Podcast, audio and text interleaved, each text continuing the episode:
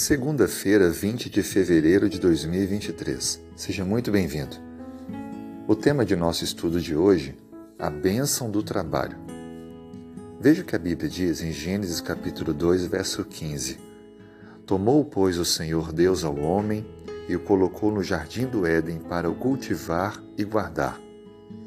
Perceba que essa declaração foi feita antes do pecado. Deus criou o trabalho para completar a felicidade do ser humano.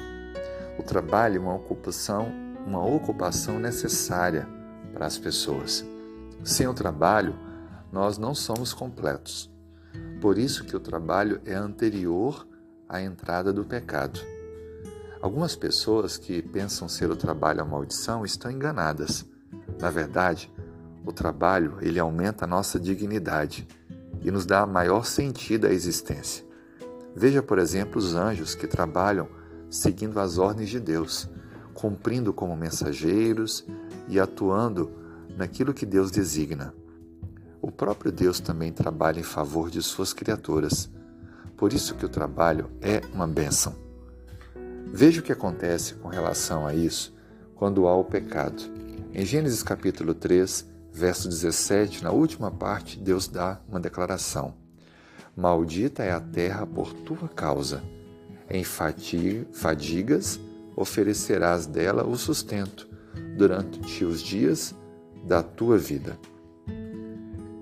A Bíblia declara que em fadiga obterás dela o sustento durante os dias da tua vida. Ou seja, após o pecado, o ser humano agora precisa trabalhar, mas ter cansaço, ter fadiga, ou seja, ter esforço que não era comum antes.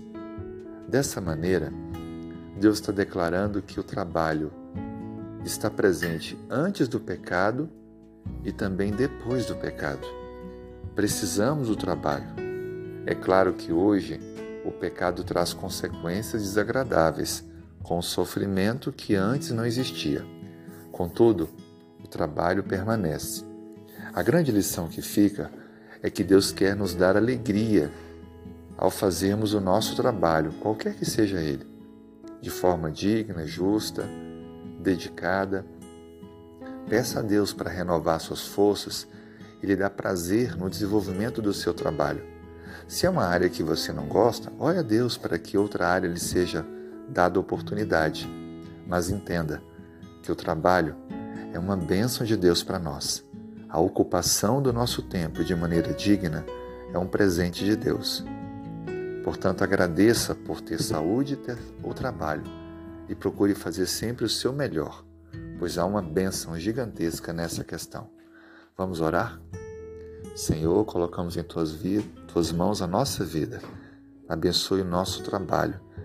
Nos dê alegria, o prazer de desenvolvê-lo cada dia da melhor forma.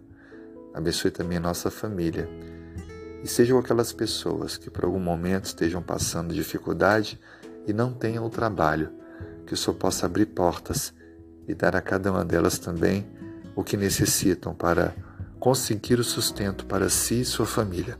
Oramos em nome de Jesus. Amém.